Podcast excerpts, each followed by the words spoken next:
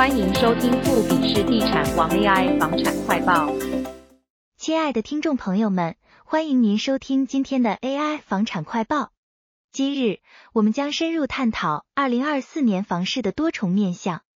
在众多预测和分析中，市场意见分歧，有的人持续看好房价，而有的人则认为房市的多头趋势已告一段落。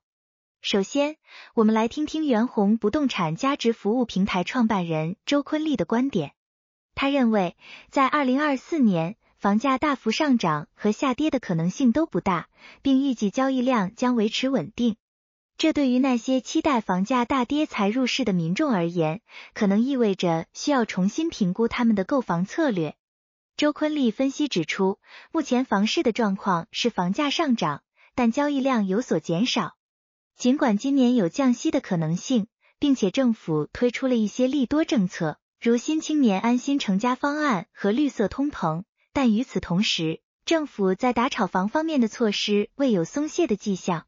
他提到，二零二四年房市面临的四大利空因素包括政府持续的打炒房政策、建商的余屋量高、房市价量背离，以及出口衰退与资金回流放缓。尤其是建商余屋量创历史新高，这对房市产生了不小的压力。不过，也有利多因素存在。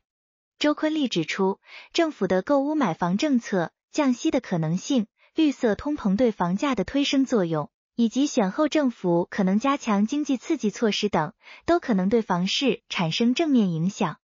针对目前房市的发展，周坤立建议购屋者在购房前要全面了解市场状况和未来可能的变数。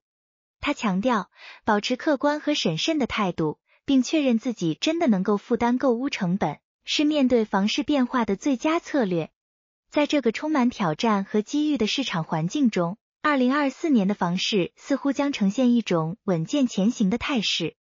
虽然我们无法预测未来，但透过全面的分析和深入的洞察，可以为购屋者提供更多参考资讯。这就是我们今天的节目，感谢您的收听。